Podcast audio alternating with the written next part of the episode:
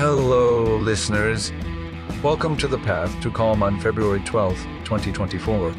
Stop overthinking, become present, and find peace. Feeling overwhelmed by daily anxieties? Today's episode, Daily Habits for Happiness, explores actionable tips inspired by Nick Trenton's book, The Anxiety Cure. We'll delve into simple practices that can cultivate joy and inner peace in your everyday life. So grab your headphones, take a deep breath, and join us on the path to calm.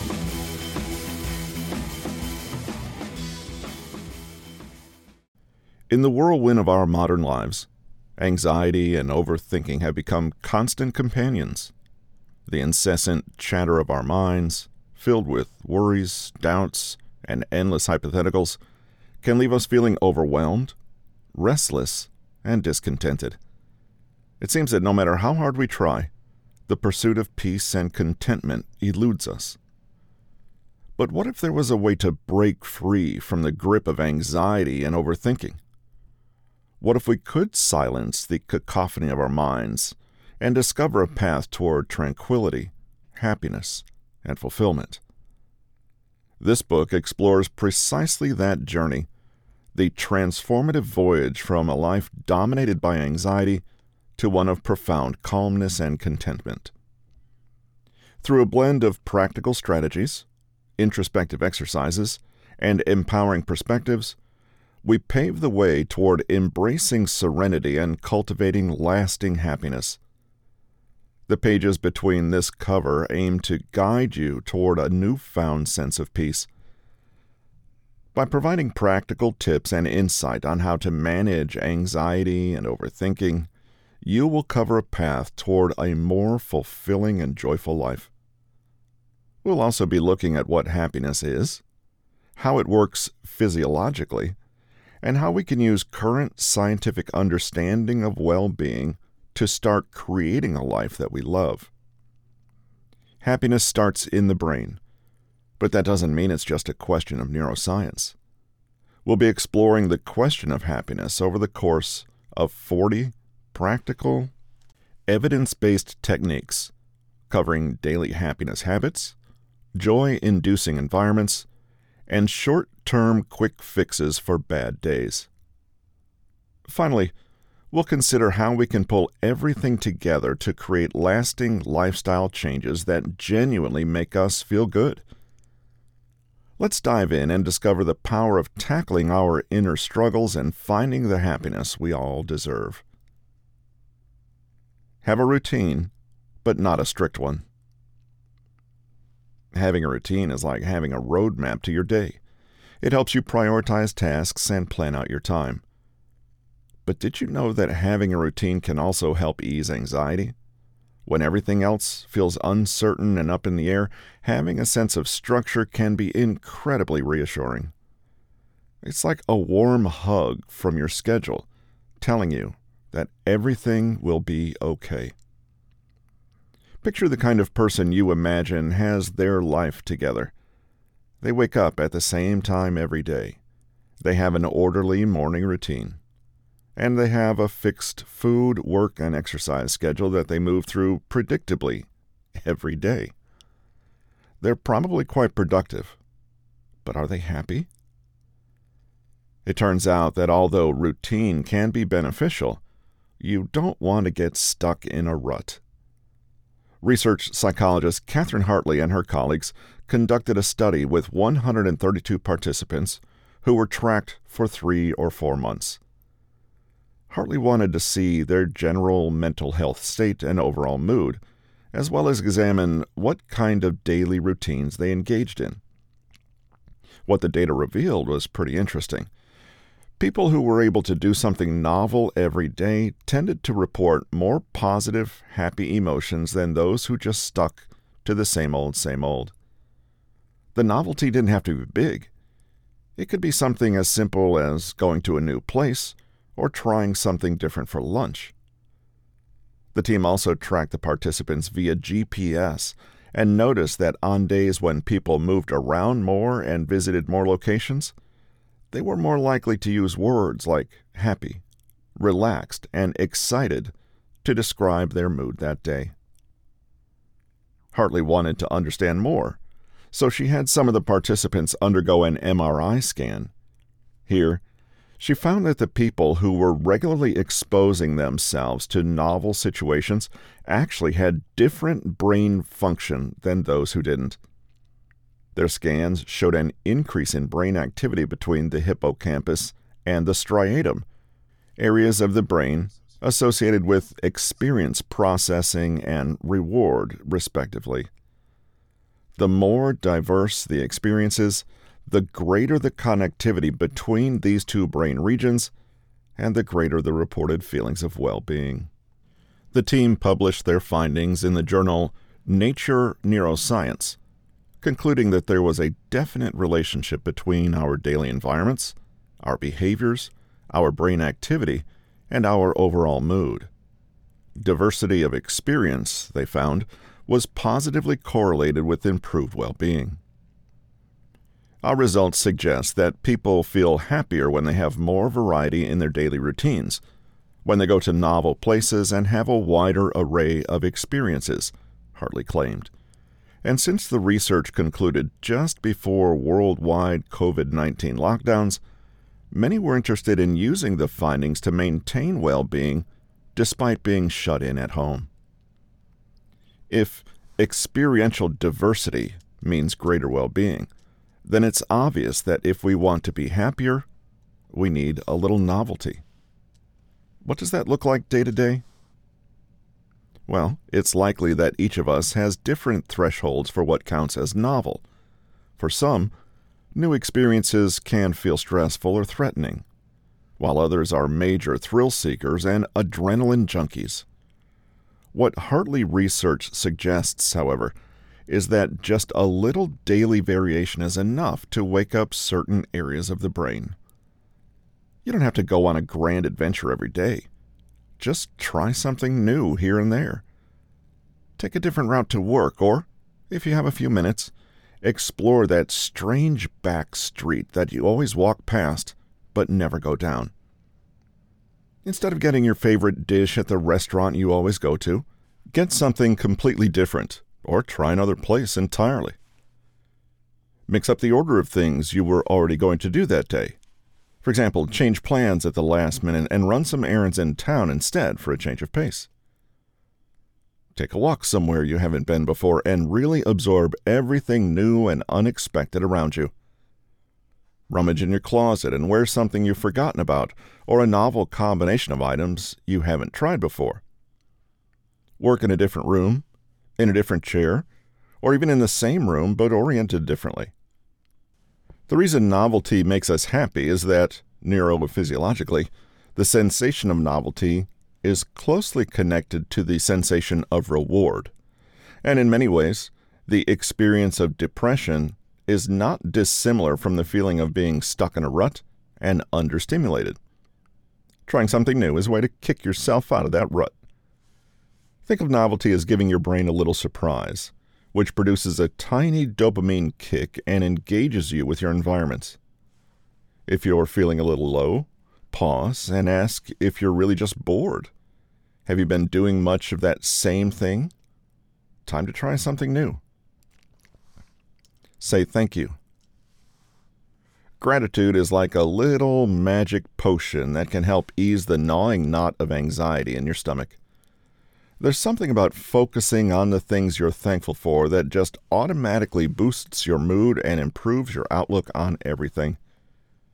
When you take a moment to feel genuinely grateful for something, whether it's a sense of safety, having a roof over your head, or even just the perfect cup of coffee in the morning, it helps shift your focus away from all the things that worry you.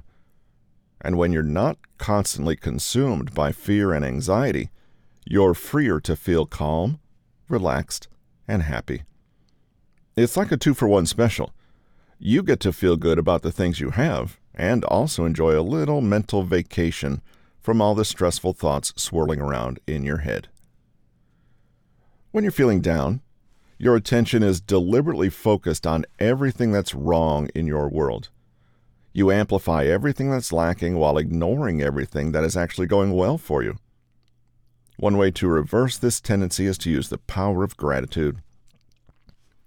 Gratitude and thankfulness are having a moment right now, and for good reason. There is mounting evidence that simply being happy with what you've got is the key to being happy, period. This idea is not new, however, and it comes with predictable and measurable changes in the brain. Dr. Prathik Kini had always been interested in the phenomenon of gratitude, but specifically wanted to see what it looked like in the brain. In a 2015 experiment, he asked 43 people who were receiving psychotherapy for anxiety and depression to be his study patients. He broke them into two groups. One group was asked to write out gratitude letters, while the other group simply continued with their therapy. After three months, Kini put all the subjects through an MRI scan while they did a separate gratitude task called the Pay It Forward task. The subjects were told that a generous sponsor had given them some money before being asked if they wanted to donate a portion of this money in turn as a way of saying thank you. It was explained that they should donate money in proportion to how grateful they felt for the money they had received. So, if they felt extremely grateful for the gift, they were told to donate generously. The researchers did this so they could assign exact numbers to the measurement of gratitude, which is, understandably, a little hard to quantify. The results were interesting. Kini discovered that there were significant differences in brain activity in the participants who agreed to donate some of their money versus those who decided not to do so. But there was more. Subjects who participated in gratitude letter writing showed both behavioral increases in gratitude and significantly greater neural modulation in the medial prefrontal cortex three months later. Basically, they found that when people had previously strengthened feelings of gratitude by writing gratitude letters, they tended to experience the effects of the pay it forward exercise weeks and even months after. We can conclude two things from this research. One, gratitude literally shapes our brain. And two, the more we practice gratitude, the more grateful we become. And though it wasn't the focus of this research, we can also see that the more grateful we feel, the more generous we tend to want to be. This makes sense. If you feel blessed and like you have more than you need, you are more likely to feel that you're in the position to share. Though many other studies have shown that gratitude can make you healthier, more resilient, and happier, and it can even help you have better willpower, Kini et al. showed that gratitude actually leads to concrete physical changes in the brain. Injecting a little gratitude, like novelty, doesn't have to be a major project to be effective. Occasionally write a letter to someone who has done something to benefit your life, or keep a gratitude journal noting everything you're fortunate to have. Why not wake up every morning and simply say thank you that you're alive today? Meditation can make you happy. Have you ever had one of those days where everything just seems to go wrong? The kind of day where you spill coffee on your shirt, get stuck in traffic, and forget an important meeting. Let's face it, life can be stressful. That's why more and more people are turning to meditation to find a sense of calm and happiness. Research has shown that regular meditation can decrease anxiety and increase feelings of well being. By taking a few minutes each day to quiet your mind and focus your breath, you can reduce stress levels and improve your mood. Many of us already know that meditating is the gold standard when it comes to self regulation, discipline, lowering anxiety, and stress relief, to name a few benefits. But one of the most underappreciated effects of a regular meditation practice is simple you just feel good. Researchers led by Richard Davidson at the University of Wisconsin Madison have taken a closer look at how meditation can actually specifically affect our sense of compassion and empathy for others. Increased compassion, they reasoned, directly enhances our own well being and happiness. Davidson and his research team wanted to investigate whether the meditators are happier in life. Compassion for all beings sounds nice, but does it have any physiological correlations in the brain? The team gathered Buddhist monks who were meditation veterans, as well as non meditators, and looked at their brain function using fMRIs. These scans allow scientists to see the brain's function in real time as well as follow the person's reaction to various stimuli as it unfolds in the brain. The researchers subjected the participants to all kinds of stimuli, including extremely distracting and distressing ones, like the sounds of screams and jackhammers. They did indeed find that the Buddhists had consistently greater activity in the brain's happiness centers, and that they were less disturbed by upsetting stimuli. The Buddhists had greater activity in the part of the brain called the insula, which is what allows the mind to have an internal map of the various organs of the body, and the anterior cingulate cortices, which allow us to feel empathy for another's pain. It appeared that meditators had greatly moderated responses to stimuli compared to the control subjects. This has some intriguing implications for practitioners who claim that meditation allows them literally to influence and change their bodies. The inagula and the temporoparietal junction are other areas in the brain that showed greater activity in the meditators. These regions are associated with emotions, empathy, and the ability to perspective shift. It appeared that brain activity associated with joy and serenity were more pronounced in those who meditated. The researchers even discovered elevated levels of gene regulating machinery and lower expression of pro inflammatory genes after eight hours of meditation. Practically speaking, this implies faster recovery and better stress resilience. The researchers concluded that the practice of meditation enabled epigenetic alterations of the genome. Jill Sakai claimed in the journal Psychoneuroendocrinology that gene expression changes with meditation. In other words, though meditation cannot change your genes, it can influence the way those genes are expressed.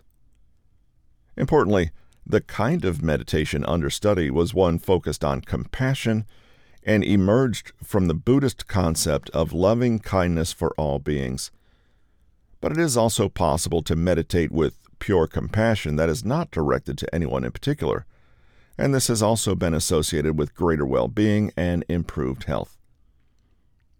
Researchers at the University of California San Francisco Medical Center found that the areas of the brain associated with happiness were more active in meditators, and the areas associated with fear, i.e., parts of the amygdala, appeared to be better modulated. So, overall, the evidence strongly suggests that meditating Buddhists really are happier than others, not to mention less disturbed by negative stimuli. How can we meditate to improve our happiness?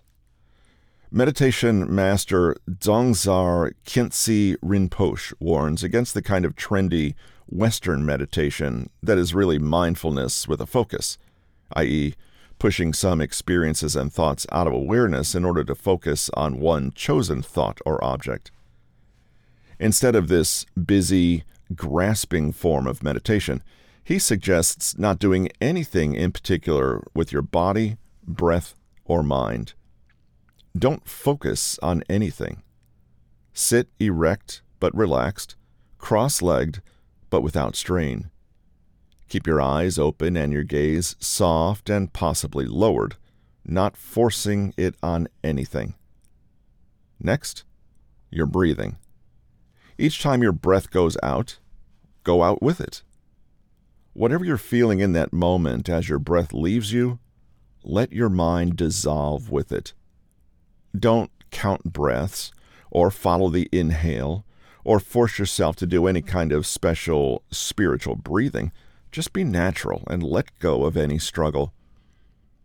See if you can identify completely with this breath rather than imagining it as separate from you. After the breath out dissolves, there's a gap, and you're surrounded by space. Just hang there and linger for a moment. The inhale will happen by itself. When you've done this for a while, try to pair the body and the breath. Practitioners are advised to have a strong back, soft front. Good posture represents your innate dignity and strength, and dissolving with the breath represents vulnerability, softness, and compassion. Your mind will get in the way, but remember that you're not trying to stop thought. It's a battle you'll always lose. Thoughts are not the problem, but rather our attachment to them. Instead of getting fixated on our own thought traffic, we can just be aware and see thoughts as thoughts. We just notice when our minds have wandered, but without irritation, which is just one more thought. Simply sit, body, breath, and mind. Be this way for a few minutes, then get up to stretch your legs. Self talking yourself to happiness. Meditation is something we can practice and deepen over the course of years, or a whole lifetime, and it's also something we can dip into literally any moment of any day. So much of our unhappiness manifests and expresses itself as thoughts. Our constant flow of mental chatter can be, when we start to look at it, surprisingly negative and repetitive. During meditation, you may be surprised to find just how relentless your inner self talk really is. But could you change the program, so to speak? Most of us have heard of the technique of self affirmation. Have you ever stopped to give yourself a compliment? It may sound silly, but taking the time to acknowledge your strengths and accomplishments can actually work wonders for your overall well being. Self affirmation is a simple practice that involves focusing on your positive qualities and achievements. It is when you use self talk to affirm your own worth, to support yourself, to show yourself kindness, and to boost your appreciation of your own value as a human being. Basically, it's speaking nicely to yourself. By reminding ourselves of our worth, we can lower feelings of anxiety about the future and foster a sense of calm and happiness. It's a small gesture that can make a big impact on our mental health. And who doesn't deserve a little boost of self love every once in a while? Though this practice seems like a good idea at first glance, is there any hard evidence that can make us happier as people? It turns out there is. A study headed by Christopher Cascio and his associates was published in 2015 in the journal Social Cognitive and Affective Neuroscience, sharing their findings about how self affirmation affects the brain. They wanted to see if they could lift the hood and see what actually goes on in the brain when someone chooses to self affirm. They set up a study of 67 participants who were then asked to rank the personal importance of eight separate areas of life. The areas were creativity, family and friends, humor, independence, business, or earning money, politics, religious values, and spontaneity. Then, half of the participants were put in MRI machines and asked to think about the area of life they rated most highly. They were asked to dwell on these positive thoughts, visualizing themselves having related experiences or thinking about the details of this area. The other half were not told to focus in this way. The findings suggested that self affirmation boosted activity in the ventral striatum and ventral medial cortex, which are areas of the brain connected with the experience of reward. What's more, the research also showed that when affirmations were future based, they tended to have a more powerfully positive effect on the brain. An example of a future based affirmation is I'm going to do well with my business next year. We'll explore the way of thinking about the future can impact our happiness in the present in a later chapter in this book, but for now, it's interesting simply to note that words of affirmation are not mere words. They have real consequences on our neural connections and brain activities. Self affirmations are not just fluff. The researchers claim that they act as a sort of psychological immune system or a modulator, buffering us against setbacks or disappointments by reminding us of the resources we have and the positive traits we still possess. But the world of affirmations is more complex than it looks. It matters how we engage in affirmative self talk. If we tell ourselves, I'm perfect just the way I am, but we don't really believe it, we could actually end up creating more psychological distress for ourselves. Instead, we need to pay close attention to the kind of affirmation we're giving ourselves. If we want to boost our feelings of self worth and bolster our self esteem, it may work better to draw attention to the things we value. For example, our work, hobbies, or relationships. We need to remind ourselves consistently that our self worth has a broad foundation, and by using affirmations, we can draw our focus to those things in life that we value and that give us purpose and meaning. But the researchers also discovered that these affirmations are turbocharged when they're focused on the future. The theory is that if we can imagine a promising outcome, we can begin to create a version of ourselves that is better able to tackle any challenges that may come our way. Or, to put it as Cascio did, we find novel evidence that a future frame may act synergistically with value based self affirmations to bolster a sense of self prior to threat exposure. How can we use these findings to improve our own self talk? Importantly, it's about more than simply flattering yourself or saying nice things. To be value based, Affirmations of this kind need to remind you of the principles and beliefs you hold dear. The idea is that you can tap into your own integrity and identity, and this makes you feel your own worth and value more deeply, which makes you happier. Here are some examples of values based self affirmations.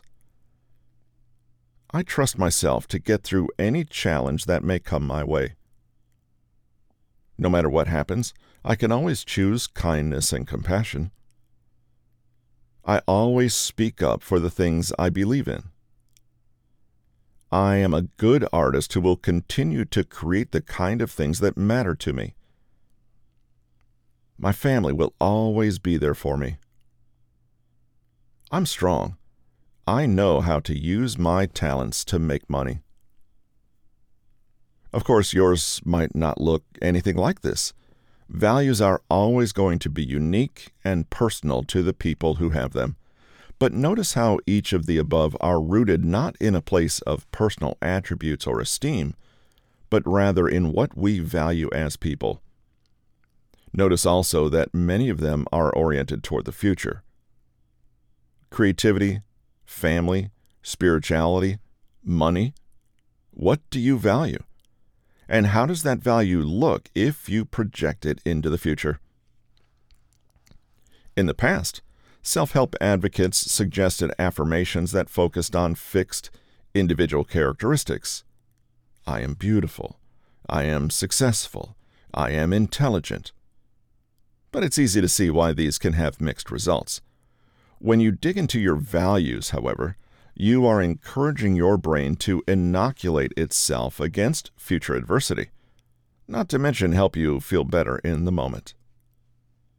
To practice your own affirmations, simply make sure that each one speaks to your deeper principles and core beliefs, and then add a future element for extra potency.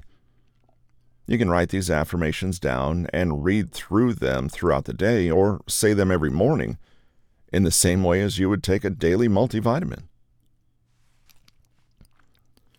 The reading habit. It's hard to find any commendable person who doesn't claim that reading played a big part in their success. We all know that reading is an excellent way to learn, to broaden your horizons, to cultivate discipline, to spur your creativity, and even to connect empathically with others. Reading is great. But there also happens to be sound scientific evidence for reading as a habit that boosts your mental well being too. When you read, magic can happen. You become engrossed in a whole new fictional world with novel characters and a plot that pulls you in. A study from the University of Liverpool found that people who read experience lower levels of stress than those who don't. Not to mention, they have higher self esteem and psychological resilience. Again, we can thank studies done using MRIs for our ability to examine the brain's activity during reading. When you read, your neural circuitry and networks are strengthened as you absorb yourself in the narrative. Humans really are built, it seems, for stories. Another 2009 study by MindLab International at the University of Sussex found that reading is associated with lower blood pressure, better sleep, improved mental acuity, less psychological distress, and better heart rate. They reported that just six minutes a day could reduce stress levels by 68%. Cognitive neuropsychologist Dr. Lewis, who led the study, claims that losing yourself in a book is the ultimate relaxation this is particularly poignant in uncertain economic times when we're all craving a certain amount of escapism. It really doesn't matter what book you read. By losing yourself in a thoroughly engrossing book, you can escape from the worries and stresses of the everyday world and spend a while exploring the domain of the author's imagination. That's not all, though. In trying to understand the characters and the plot unfolding in the pages, our brains work hard to empathize and take on new perspectives, which in itself is a powerful way to boost happiness levels.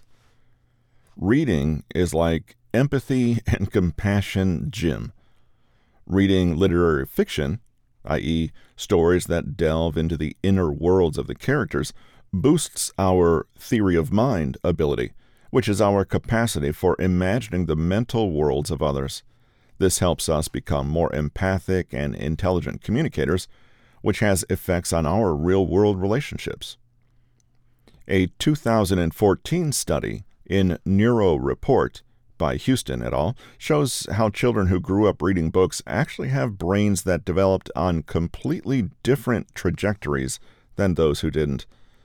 The researchers found that reading shapes the growing brain in five different areas and can even increase overall brain volume. The more we read, the stronger the connections are between the neurons themselves and the different brain areas. Reading has loads of other impressive benefits.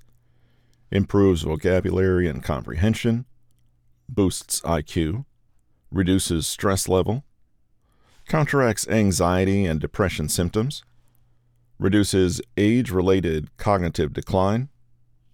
It's just fun. To conclude, reading is one of those daily habits that indirectly contributes to our overall happiness and well being. When you sit down with a good book, you're not only distracting your mind from anxious or depressive thoughts, but you're also engaging in a form of self care. Reading gives you the opportunity to escape from the chaos of daily life and immerse yourself in a world of imagination and creativity. Plus, you'll likely learn something new along the way, whether it's about a different culture or a new way of thinking.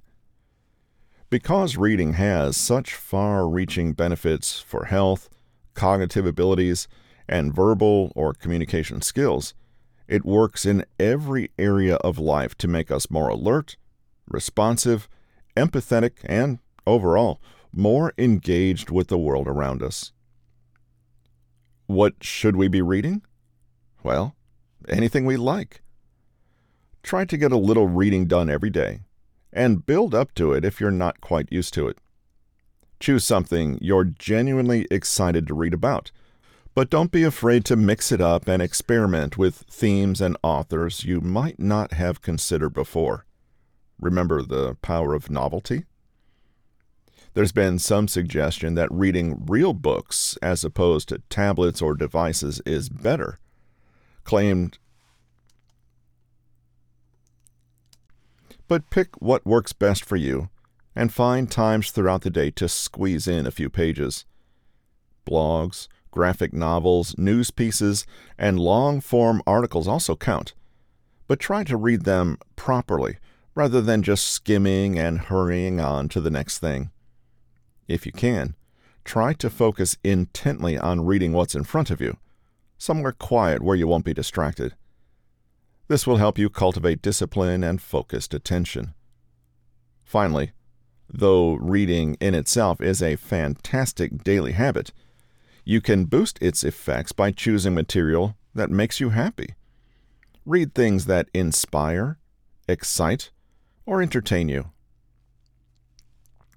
Dear Happiness Matthew Lieberman is a psychologist at UCLA, and his research has suggested that putting your difficult thoughts and feelings down in black and white can actually help you overcome them. He conducted a simple experiment where he asked volunteers to have brain scans and then afterward write in a journal or diary for 20 minutes a day for four days. Half of the participants were asked to write about neutral experiences, just whatever they thought of. The other half were asked to write down their more emotional experiences, thoughts, and feelings. Then he scanned their brains again. Can you guess what he found? Compared to those who wrote neutrally, the people who wrote down their emotions demonstrated greater brain activity in the area of the brain called the right ventrolateral prefrontal cortex. This area of the brain is concerned with emotional regulation, so the conclusion is that by writing feelings down, these participants were actually working to modulate and manage those experiences.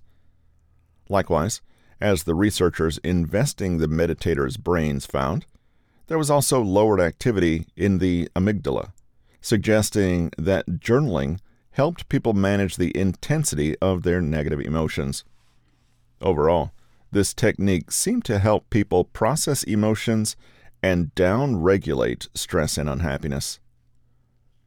Writing seems to help the brain regulate emotion unintentionally, whether it's writing things down in a diary, writing bad poetry, or making up song lyrics that should never be played on the radio. It seems to help people emotionally, Dr. Lieberman said. Interestingly, Lieberman found that men seem to benefit even more from this activity than women. Perhaps because for men, the act of expressing emotions abstractly is more of a novelty than it is for women. In any case, everyone can benefit from keeping a diary, and they don't necessarily have to discover great insights or come to any solutions or conclusions. Rather, the act of writing seems to help us externalize and make abstract our experience which helps us manage and regulate it better. If the idea of keeping a journal seems a little corny, don't worry. You can achieve the same benefits in other ways. The idea is simply to express and externalize your emotions in an abstract way. And you can do that with visual art, colors, music, maybe a playlist, collages, doodling, short story writing, or even a messy combination of all of these. Just remember to keep your diary private, especially if you're writing down very personal thoughts, and bear in mind that you are not trying to create a masterpiece to show off. Your diary doesn't have to make sense or be beautiful. It just needs to be a place where you can slow down, process, and put what's in your head down onto the page. Try to journal every day if you can. You can purchase ready made journals or make your own. You can go for a line a day or fill up reams and reams of paper with automatic style writing. A great habit is to keep your journal next to your bed and scribble down your feelings before sleep. Get your worries out of your head and down onto paper so they won't disturb your sleep. Keep the flame of hope burning. Have you ever noticed that when you have even just a tiny glimmer of hope, you feel a little bit better? Life can be tough sometimes, and in moments when stress feels like it's about to consume us, hope can be the light that leads us out of the tunnel. Keeping the flame of hope burning can work wonders on our mental and emotional health. It's like having a positive outlook that boosts our energy levels and puts us in a better mood. But what many don't know is that hope also helps to curb anxiety. When we hold on to hope, we create a sense of optimism that outweighs the fear and worries that trigger anxiety. And as a bonus, that hopefulness increases our overall sense of happiness. Therefore, hope really can be thought of as a consistent daily happiness habit, and it's something that absolutely affects our day to day well being. Have you ever heard of elderly couples where once one passes away, the other does too not long after? Ian Wittstein is a cardiologist at Johns Hopkins School of Medicine and believes that you can, in fact, die of a broken heart. He and several of his research colleagues published an article where they identified broken heart syndrome, or what they called despondency. The team is not the first to be interested in this phenomenon. Other scientists have also noted a drastic increase in risk of death for mothers whose children have recently died, or a greater risk of heart attack or stroke for those who have been recently diagnosed with cancer. To put it simply, the darker the future looks, the worse our health in the present, i.e., hope can actually influence our longevity. Before Wittstein coined broken heart syndrome, Another scientist, Curt Richter, conducted the frankly appalling rat experiments that proved just how powerful a force hope can be. In the 1950s, he put rats in jars of water and watched them drown, measuring the amount of time it took for them to give up swimming. Yes, really. Interestingly, most of the domesticated rats ended up paddling for days before succumbing to death. The wild rats, i.e., those who are renowned for their swimming ability, died within minutes of being in the water. The tame rats stayed alive for ages, but the fierce, wild, and independent ones died swiftly. Richter's theory was that the wild rats could not fall back on either fight or flight and could not help themselves, so they gave up hope. To test this, he took more wild rats, and shortly after he put them in the water, he pulled them out again for a little while before putting them back in. The result was that these rats learned that the situation was not, in fact, hopeless, and, you guessed it, they continued to swim and fight for their lives. What we can learn from this experiment, other than the fact that some people are shockingly cruel to rats, is that when someone perceives a situation as doomed, they give up. But when they have a reason to keep going, they can, and they do, often for a very long time. Richter simply discovered that after elimination of hopelessness, the rats do not die. Returning to the question of elderly couples, we can easily see that when one person no longer has a reason to keep swimming, they could give up to such an extent that they too die. This admittedly morbid topic shows us that hope can have measurable effects, not just on our abstract feeling of well being, but on our actual will to survive.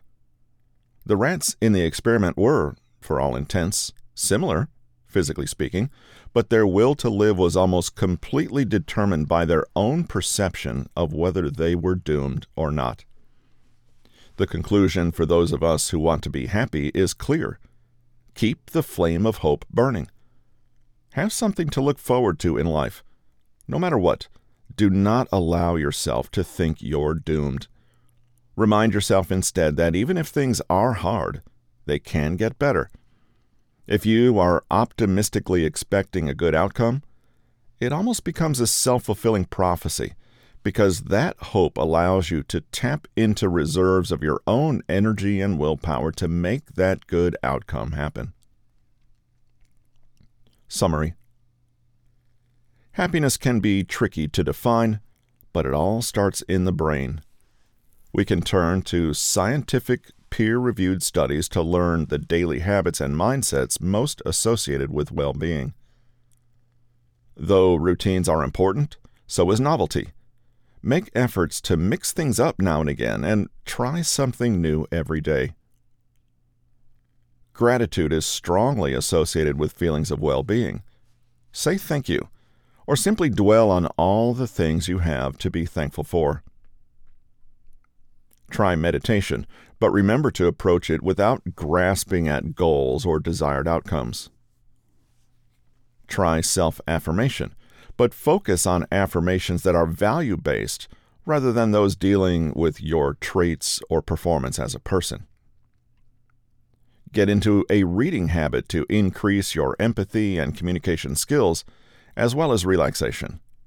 Anything goes, but literary fiction is best for strengthening perspective and theory of mind ability. Journaling or keeping a diary can make you happier and help you modulate and regulate your emotions. Try whatever form works best for you. Finally, understand the role that hope plays in keeping people optimistic and resilient. Always have something to look forward to, and you will discover you have endless sources of energy and enthusiasm to draw on. Don't give up.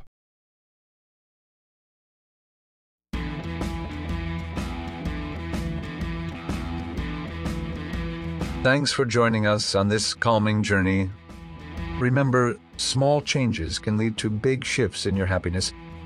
For further guidance and support, check out Nick Trenton's book, The Anxiety Cure, or head to bit.ly slash Nick Trenton for resources and inspiration. Until next time, stay present, embrace peace, and walk the path to calm. You can find more resources and connect with Nick Trenton at bit.ly slash Nick Trenton.